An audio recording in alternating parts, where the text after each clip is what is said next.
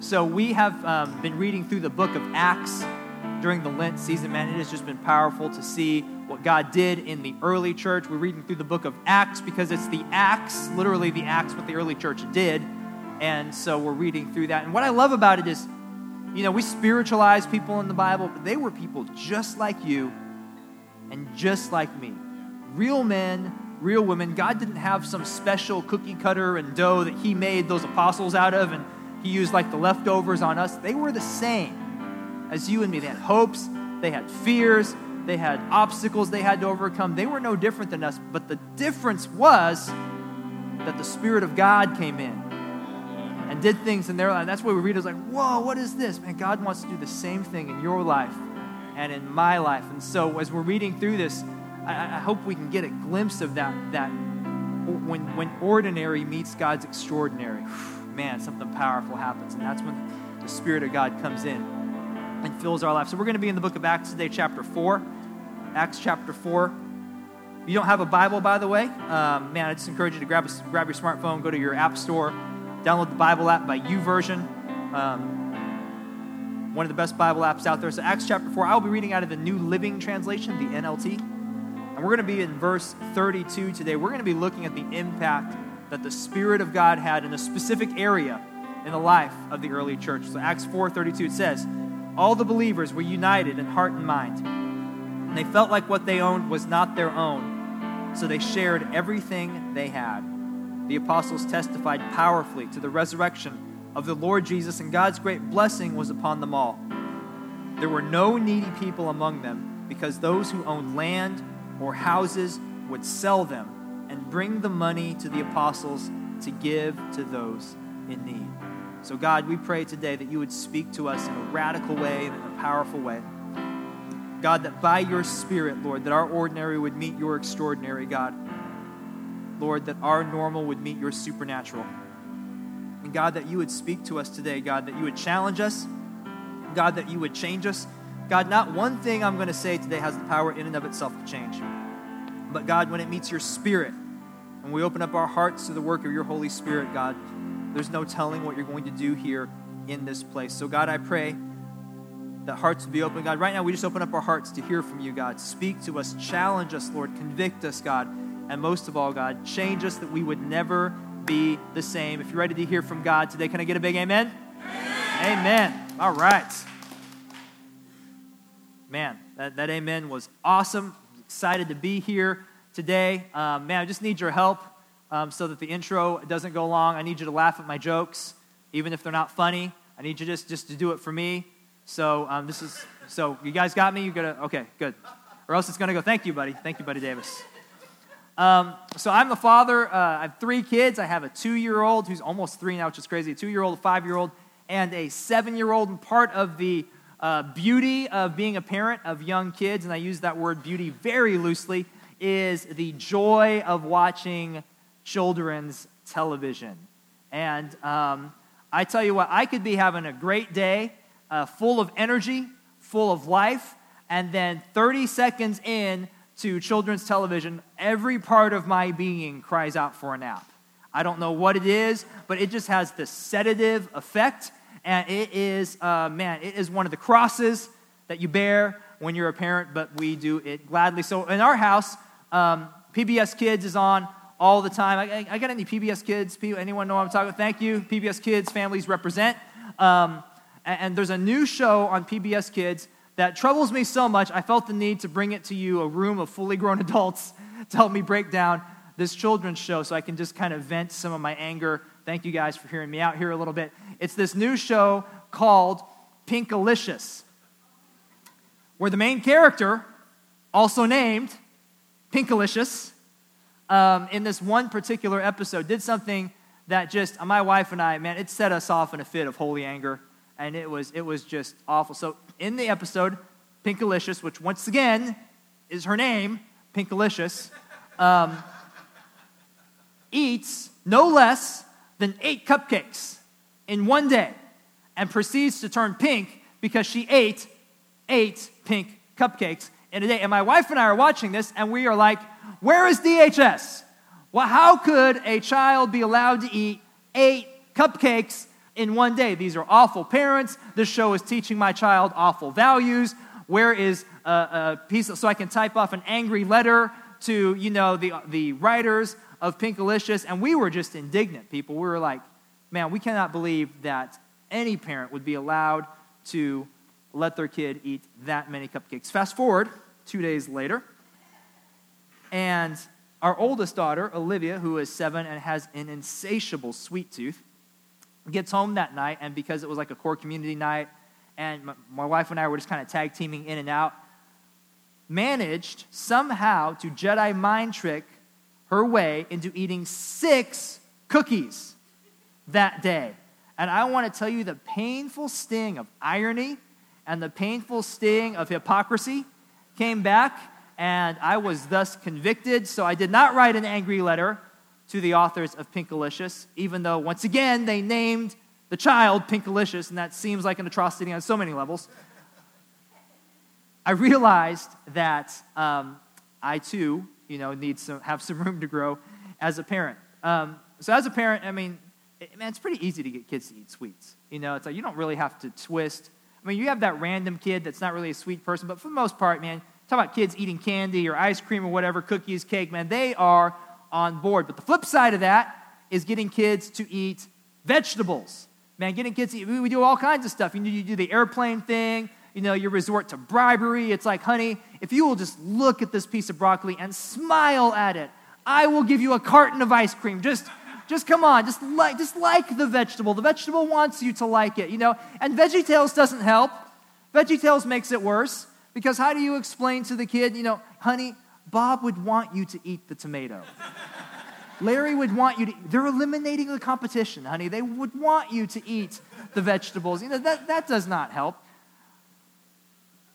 So today we are uh, we're, we're in this series called Ignite, and we've been talking about eight spiritual practices that are going to ignite your faith and your spiritual journey.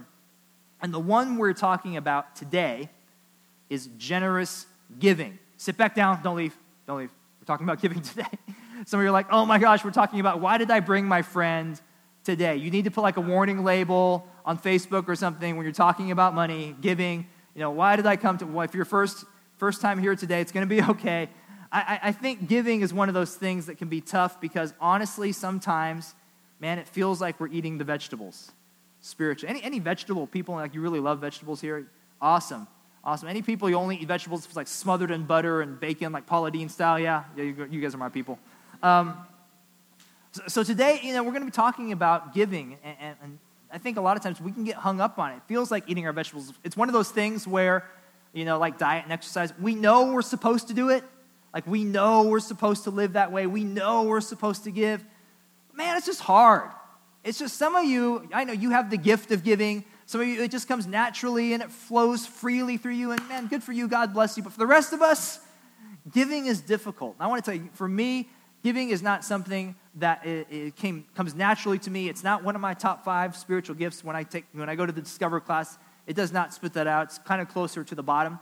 And I really began to wrestle through why giving is so tough for me. And so maybe this will help you out too. But, but there's some areas where, where I get hung up on the idea of giving, and, and, and so thus it's hard to walk that out in my life. Well, one of them is, you know, giving's hard for me because I feel like I don't have a lot to give.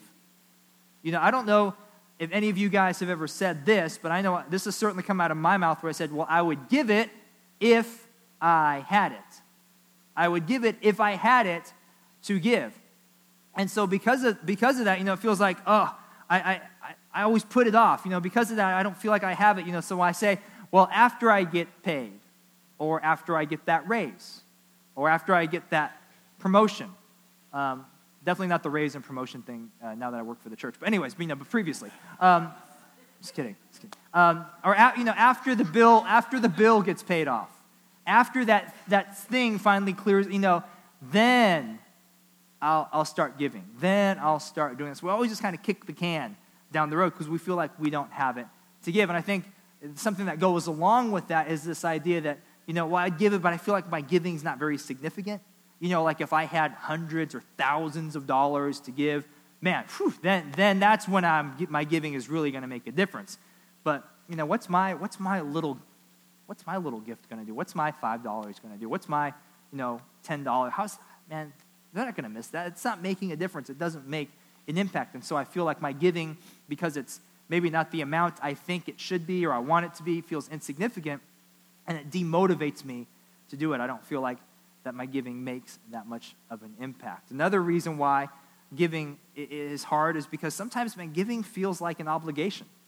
And it's not something I do joyously and generously out of the overflow of my heart, but just kind of feels like another bill I have to do. Sometimes I giving to the church, you know, can feel that way. It feels like another bill that you have to pay. It's like I got my mortgage, I got my utilities, paid God, you know, paid Netflix. It's just kind of like it just gets lumped in with, with our other giving. You know, even giving that we do, maybe not to the church, but just giving we do out in general can feel that way. Like we sponsor a child through a Nazarene Compassionate Ministries. And, and some, that giving just becomes an obligation. It's just kind of something that I don't even think about anymore. The impact of it doesn't really uh. It's just kind of something that, that happens. And it's just kind of something that's automatic. And because of that, it's just kind of another obligation, another bill. And there's no, there's no spiritual growth. There's no uh, benefit that really feels like it comes to me. It's just like, oh, that's just the child I sponsor. You know, it's just the life I save halfway around the world. You know, big, big deal. Or, you know, right now it's like giving feels like Girl Scouts. My goodness, they are everywhere. They're everywhere. And, you know, so eventually you just feel obligated. It's like, okay, fine, I will buy your thin mints. You know, and then you eat those thin mints, and there's just that tinge of regret and obligation that goes with them. You have to eat so many more to cover up that flavor, which is why, you know, I binge a box of thin mints. It's just, it's just what happens. So, you know, giving's hard. I don't feel like I'm much to give. I don't I feel like it's an obligation. And sometimes giving's hard, honestly, because I, I want things for myself. Now, stop being so super spiritual here for just a minute. You know, let's, let's be honest. It's, if, if we give, I mean, let's, let's do the math. If we give more, right, that means we have less for ourselves. And I mean, don't we all just kind of fall into this thing where we want newer, we want bigger, we want better, we want more. And we know just because, you know, math, if I give more, that means I have less to do with what I want to do. And there's things I want to get done. There's improvements to the house I want to make. There's cars and there's clothes. And there's all these things that are going on. And if I give, then it takes away from what I have. And so as I look at giving, man, these are the things that, that hang me up, and it can be really hard to do. And and I, what I'm afraid of that, that happens to us often in life when it comes to spiritual disciplines that are hard to enact is that, like vegetables and like kids with vegetables, we get so hung up on the vegetable that we miss the rest of the plate, that we miss the rest of the good things that God wants to give us and that God wants to feed us because we're so hung up that we don't want to eat the vegetables. We're so hung up that we don't want to do the hard thing. We don't want to do the thing that comes unnaturally to us. We don't want to do the thing that's a struggle and that's work for us. And so we get hung up on that, but we miss the good that God wants to do. And just like we talked about generous giving, I think most of us immediately focused on the word giving. Like, oh, we're talking about giving. We're talking about money. I know I need to do that. Guilt, shame, obligation, all just kind of seeps in. But today I want to shift our focus from a giving mentality to one of a mentality of generosity, generous giving. Because I think the two things, even though they sound similar, are actually kind of different. That generosity is different than giving. Because here's the deal about generosity, here's, and generosity and giving. Giving does not always mean that you're generous. Like you can give something and not be generous as you give it. You can give something and your heart not be one of generosity. But if you focus on generosity, if you have a heart of generosity, the giving part will always take care of itself. The giving part will always take care of itself. See, where giving focuses on an amount and a percentage and a duty, generosity focuses on your heart. Where giving is a requirement, generosity is a response. And where giving always makes me feel like I have less, generosity allows others to have more. And it's a subtle shift, but man, it's a big shift if we get away from just a mindset of giving to one of unlocking a life of generosity. See, I believe today, and the, the idea that we're going to be working with today is that generous giving is radical living. That generous giving is radical living. And today we're going to look at the early church again, and we're going to look at how the Spirit of God empowered ordinary people. Remember, people just like you and me, people worried about how they were going to make ends meet, People worried about the money that they had in the bank. People worried about putting food on the table. People just like you and me, but empowered by the Spirit of God, they were able to live a life of radical generosity. Generosity that we look at today and we go, what in the world were these guys doing? But the Spirit of God empowered them to live a life where generous giving is radical living. And so today we're going to look into what the church did, and we're going to look into some mindsets that the church had. Because we look at this story in the early church, and once again, just to recap, remember the church is gathering together, and people are selling their possessions, people are selling homes, they're selling land, and they're giving it to the church so that the church can distribute it among its members so that no one says no one was in need no one went in lack and at first of all so i read this passage and my initial response was time out time out that sounds really weird okay so everyone sold everything they had and it went into like a community pot for everyone to live off of i saw that documentary on netflix okay with the guys in the compound and the white shoes I, that ended poorly for them. Why are you going to try to make me do this, Daniel? I'm not going down that road. One thing I really want us to understand that lays a foundation for our conversation here today is that this lifestyle was not a requirement of being a part of the early church. Okay, it's not like, you know, people came to church on Sunday and Peter was like, all right, we're getting ready to take up an offering, so don't forget, everyone, put the deeds to your house and the titles to your donkeys into the offering plate. And um, man, remember, that's, that's if you don't, you're going to do that today, then there's the door. We'll see you later. Maybe the synagogue would like to have you as a member. It's not like they went that way in the early church. In fact, in the next chapter, we see a couple that tried to do this. They tried to sell the land and look good in front of the early church, but they kept part of the proceeds back for themselves and they were exposed. And Peter says to them very clearly, hey, wasn't your land and your money yours to do with what you wanted with? He said, no one's, no one's twisting your arm behind your back to make you do this. This was yours to do it. And so, what I want us to understand today, off of all of this, I say that to say this, is that what we are talking about today, this idea of generosity and this idea of radical generosity and giving, these are not salvation issues, okay? You are not any more saved because you give, or not any less saved because you don't give, because you cannot give your way into heaven. See, if we could give our way into salvation, give our way into heaven, then our, our salvation would not be based on grace, it would be based on works, it would be based on what we're doing. But we understand as Christ followers that we're not saved because of our works, we're not saved because of how hard we try, we're saved because of the grace of God and because of the gift of God. It's not something we do. And so we can't give our way into heaven. Visa is accepted everywhere except the pearly gates. You can't pay your way into heaven. You can't slip Peter a 20 at the gate and get your way in. It doesn't work like that. You cannot give yourself into heaven. So we're not talking about a salvation thing here, okay? But we are talking about something that can unlock a lifestyle that's so radical and so passionate and so on fire that I think for most of us in this place, Christ follower or not, we look at the idea of generosity and say, yeah, I want to be a generous person. I don't think any of us want to hit the grave and have it said about us, you know, that we have a pile of money, but that we are really stingy and we were bad tippers.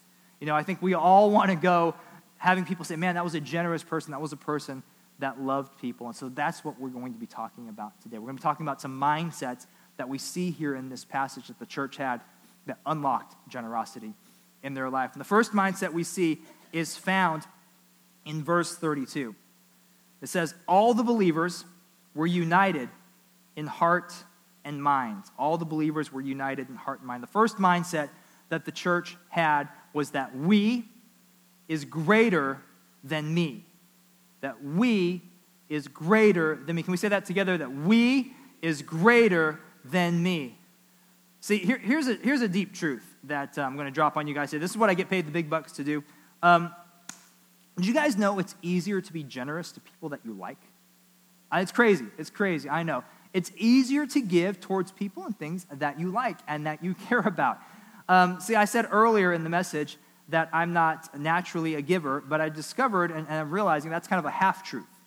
Because I am a giver when it comes to my family. I'm very generous when it comes to my family. You know, I have young kids, and so the bane, another bane of every parent's existence when you have young kids is navigating any sort of toy section at a store because your sweet, lovable child all of a sudden like transforms into something that's just like, gimme, gimme, gimme, I want it, I want it all, you know? And, and so obviously, as a parent, you know that you can't buy your kids everything they want because you're not trying to raise spoiled brats. Amen? But, but for me as a parent, every time the kids ask, I want to tell you guys something. There is a part of me that wants to give it to them, regardless of what, because there's that part of me that just wants to be extremely irrationally generous toward the kids. And I don't want them to lack for anything. There's that part of me that wants to give it to them no matter what it is. It's like, yes, honey, you can have 100 LOL dolls. Yes, let's get four Hatchimals. You know, you want a pony? Absolutely. Let's get a pony. You know, and there's that part of me that, that doesn't want to say no to them. There's that part of me that wants to be extremely generous towards them. Why? Because I love them. And because I'm connected with them, I'm united with them, heart and mind. And because of that, it, it causes this generosity to rise up in me. It's like, man, you want to go to Disney, babe? Let's go to Disney. Hawaii, here we come. Put it on the credit card. We'll figure it out later. You know, it's just that party that wants to be just irrationally generous because I love them and, and I, want the, I want what's best for them. And, and don't you know, when, when you begin to get united with people, when you have a dog in the fight, when you begin to make connections, it, it ties you in in ways that it doesn't do if you're not connected to it. Like, for example, right now, you know, our state is facing a major education crisis. Teacher walkout and all that. And, and so everyone I know is aware, aware of that. We're kind of invested in. But if you have a student in one of these schools, or if you're friends with the teacher, or if you are a teacher, or you, you know you have family, if you're if you're way more invested in it at that point, you care, you really care about what's going on. Why? Because all of a sudden your heart is united in it. And here's the deal: it, it's so easy for us to keep people and poverty and problems at an arm's length and to kind of keep it at a distance and never let it really come in and affect us. But when we begin to unite ourselves, heart and mind, with people, and we begin to unite ourselves with the body of Christ and with others, all of a sudden generosity begins to spring forth out of us because we're no longer living in isolation, but all of a sudden we begin to do life with one another. And we see someone's problems and we see someone's pain and we see what someone's going through. And we say to them, man, I want to help you and I love you and I care about you. And all of a sudden, generosity isn't some like robotic response or some obligation that I have to do, but it's, it's now, man, I got to take care of my brother. I got to take care of my sister. I got to take care of my friend. And generosity, when we come out of a life of isolation, I love what Shay shared about being in isolation. When we come out of that isolation, we get around the body of Christ and we get around others. Generosity begins to happen because all of a sudden life's just not about me. All of a sudden, life's just not about my stuff and my wants, and my desires. But all of a sudden, it's about helping others to have more. And we see this happen week in and week out in our core groups. Our core groups are our small groups that meet throughout the city. And man, just so many stories of generosity that happened because these groups understand that we is greater than me. There was a group where a family had a, a newborn child. And if you've had a newborn, you understand the sleepless nights and the tired and just the toll it takes on your life and your marriage and your relationships. I mean, it's great, but it is hard work. And so one day this family comes to their group, and their group says, Man, we are going to take your kids, and here's a gift card to a restaurant, and you guys are going to go, and you're going to have a date night, and we're going to watch your kids. Why did they act so generously? Because they understood we is greater than me. There was another group where a family was in need of crisis need of groceries and food, and the group rallied together and bought bags upon bags of food and groceries and took it to this family. Why? Because they understood we is greater than me, united heart and mind. Another group where a family was in desperate need of transportation, so the group rallies together and generously gives, and they bless the family with transportation. And so, because they understand we is greater than me. And when we unite heart and mind with one another, we can no longer keep people and pain and problems at an arm's distance. But when we come in and let them in, and generosity overflows out of us because all of a sudden you're not just some stranger, you're not just another face. Man, you're a person I care about. You're a person that I'm lockstep with. And so when we get that understanding, we begin to unite one another. This is why we talk so much about not living in isolation, but getting in community and getting around people and beginning to make those relationships because it will unlock generosity within you in a way that you cannot tap into otherwise. So we is greater than me. The next mindset that we see here in the early church is found in verse 32. In the second part of it, it says, And they felt that what they owned was not their own, so they shared everything they had. The next mindset we see here, the first one's we greater than me. The second one we see is that stewardship is greater than ownership. Stewardship is greater than ownership. Now, steward is just kind of a fancy church going term for someone that takes care of someone else's stuff. And this is a really important thing. Maybe you're here today and you're not a Christ follower. You're kind of off the hook here for a second because as Christ followers, we believe and we understand that everything we have comes from God. And not only do we believe it comes from God, so we believe everything we have comes from God, it is God's, and it goes back to God. And that's a pretty radical statement to make, but as Christ followers, that's kind of our general consensus on stuff. And so we believe we're not owners of the stuff we have, but we're stewards of it. We're caretakers of the things that God has given us. Now, this has big implications for how we live our life because when I own something, I get to assign my intent to that thing. I get to assign my intent to it. And here's, here's what I mean by that. So I've been borrowing a lot of cars lately, and that, that's because um, the van I was driving, um, I mean, how do I put this nice? It was a piece of junk, you know. So um, I, I drive this junky van, and it breaks down, and so I've been borrowing a lot of cars. And um, because of that, I, when I borrow the car, I'm very aware, and I don't go rent a car from Enterprise. I mean, I'm borrowing someone's car, which is very generous, but also kind of creepy at the same time. Anyways, I'm borrowing someone's car, and I'm, I'm aware while I have this car, this is not my car, right? I have possession of the car, but I do not have ownership of the car. And there's a big difference because the car was lent to me with the intent that I would drive it to and from work. But it would be, if I violated that intent by becoming an Uber driver in that car or delivering pizzas in that car or using that car to do demolition derby, I would be violating the intent which the car was lent to me because the owner assigns that intent. To put it another way, it works like this I don't get to decide what to do with things that are not mine. I don't get to decide what to do with things that are not mine. And if I believe everything comes from God, everything is God's, and everything's going back to God's, we see that the church had this mindset that stewardship, they understood they were stewards of it. They weren't owners of it, they were stewards of the resources that God had given them. They didn't own it. And so when they looked around, because they believed, remember, that we is greater than me, they looked around and saw the needs of their brothers and sisters in Christ. And it just, I just can imagine it just made sense to them that they looked at the, the needs and they looked at their community and they, they said, I think this is what God would want me to do with his money. I think this is what God would want me to do with his money. That instead of hoarding it, I don't think that's what God wants me to do with it. I think God wants me to give it and to resource and to equip and to empower. I think that's how he would want me to steward his money. So it begs us to ask the question Am I doing what God wants me to do with his money? Am I doing what God wants me to do with what's his? How am I taking care of the car that he's entrusted me to drive? Am I trashing it? Am I taking it to the demolition derby? Am I doing what I want to do with it? Or am I doing with it what the owner intended me to do with it? Am I honoring him in the way that I give? Am I honoring him by what I'm doing with him? There's another powerful kind of subtruth that comes along in this is that when we understand that it's all God's and it all comes back to him, our giving and our generosity becomes less about the amount and it becomes more about the obedience. It becomes less about the amount and becomes more about the obedience. And there's a story in the Bible where Jesus is at church and people are coming up and, and doing offering. They're doing like old school offering where the buckets are up front and they're coming in and dropping their gift in the offering. And Jesus, because he's Jesus and he can get away with this, he's just sitting there watching people give their offering. And so, you know, you got all these people coming up and dropping their, their Benjamins and their, you know, their big bucks into the, the plate. And then a widow comes up and drops a couple of pennies in. And he looks at the widow and says, This woman has given more than anyone else put together.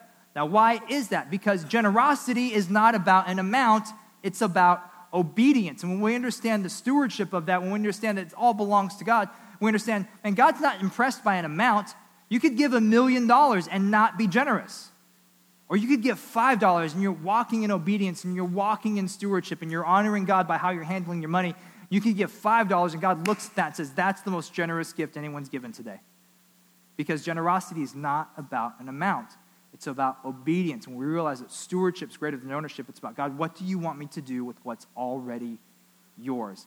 And the early church had that mindset, and it radically changed and radically altered how they interacted with one another. So we understand we is greater than me, stewardship is greater than ownership. And finally, we see in verse 33 the apostles testified powerfully to the resurrection of the Lord Jesus, and God's great blessing was upon them all. The last mindset we see is that response is greater than requirement.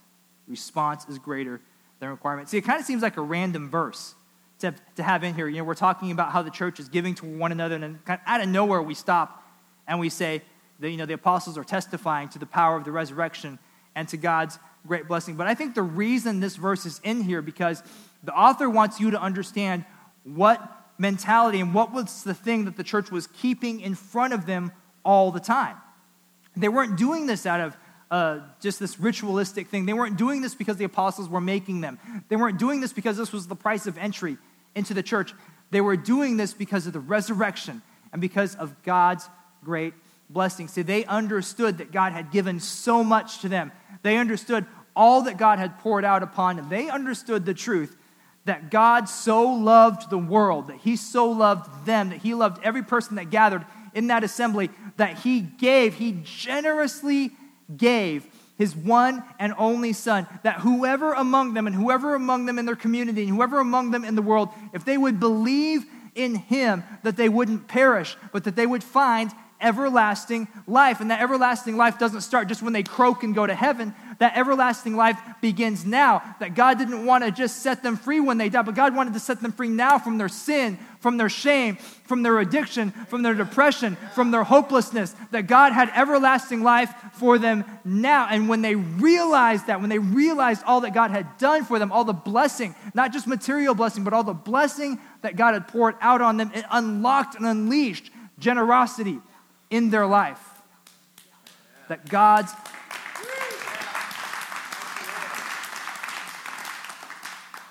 I was wondering if I was going to clap. I thought that was pretty good. Anyways, they were responding to God's generosity. Can I, can I paint this a different way? I want, I want to paint this in a little more personal light.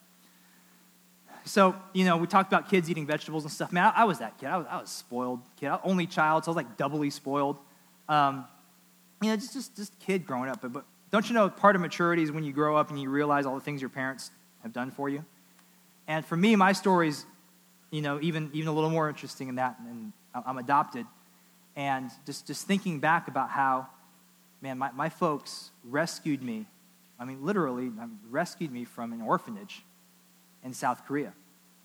And if it wasn't for their generosity, if it wasn't for what they did, I mean, there's no telling where I'd be. I know one thing, I, I for sure wouldn't be here with you guys. Probably be out working a rice field or something. I don't, I don't know. Um, definitely something not suited to my skill set. That's, that's for sure. Um, but because of that, uh, because I see the, the sacrifice and because I see the love and because I see what they've done for me, you know, my mom now is twice widowed. And um, man, when she needs something, my response to her isn't obligation. It isn't just, oh, I got to go do that. The response is, yeah, absolutely. Because the older I get and the more I realize the price of that, the more I realize the sacrifice of that, the more it's, it's, it's not, it's a response. It's a response to, if she needs help, you know, sending a text or, you know, getting around on her awful flip phone, you know, it's like I help her out with that. Be, because I, I, will not trust her with a smartphone. It's just not going to happen. And, but, but it, because of their generosity and because of what they, I mean, literally saving my life. Like, how could I do anything less? How could I respond with anything less? How much more has God given us? This is not just about giving a percent, being a good person, being a good Christian, doing my Christian duty. Man, this is about a response to God, you saved my life. God, I was lost, but now I'm found. God, I, was blind. God, I couldn't make head or tails of my life. I didn't know what up down was. God, I was lost. But now I'm found. God, I was blind, but now I see. God, that you came and rescued me. And God, the generosity that I have in my life towards others, towards the church, towards you, towards strangers, God, it doesn't come because I have to do it, God. It doesn't come because it's an obligation. It doesn't become that's my because that's my good Christian duty, God. It comes because you so generously gave to me, God. How could I hold it in? How could I keep it to myself, God? That's where generosity springs from. we see that we is greater than me, that stewardship is greater than ownership, and that response is so much greater than doing it out of requirement. Because of that, I want us to see the end result of this in verse 34 and 35. It says, There were no needy people among them, because those who owned land or houses would sell them and bring the money to the apostles to give to those in need. The final truth that we see is this that liquidation is greater than accumulation. That generosity, we're talking about generous giving as radical living, that generosity does not seek just what it can accumulate. It does not just try to get and mine and hoard and me and more for me and my stuff. Generosity does not seek to accumulate, but it looks to liquidate. What can I get rid of? God, what can I do? What, what can I have? God, what can I, what can I do to, to resource others? How can I help? How can I bless? How can you use me? God, what can you give through me? God, if it means I have a little less so someone else has something, God, use me in that way. God, because it's all yours anyway. So, God, I don't want to live a life of just accumulating and accumulating, God, but, but I want to have a mindset, God, where, where I understand liquidation is greater than accumulation. God, that if I give stuff away for the kingdom and for your glory, God, what better life there is to live than one, God, where you used me, God, and I laid it all out for your glory and for your kingdom. And, that's, that's what we're talking about today. All those hangups we have on giving about wanting things for ourselves, we see that, you know, no, at the end, I want to be used to help others. Man, at the end, I believe that we is greater than me, that it's about locking step one with another, that, you know, I, I don't have much to give, I realize it's all God's anyway. It's all God's anyway. He's just entrusted me with it. He doesn't, it's not about the amount, but it's about am I being obedient? Am I doing with it what He wants me to do? Do I really believe that stewardship is greater than ownership? And, you know, it's like giving the obligation, the, uh, I have to give, but man, that, that I can shift and say, no, God, I'm generous because you were generous to me. That I'm generous, God, not out of requirement or out of regulation. God, I'm generous, God, as a response to your goodness in my life, out of a response to all that you've done for me, God. How could I be selfish? How could I hold on? God, you've given so much to me, and that's where generosity comes from. That's why we say generous giving is radical living. Generous giving is radical living. That we want to live a life of radical generosity. It begins right here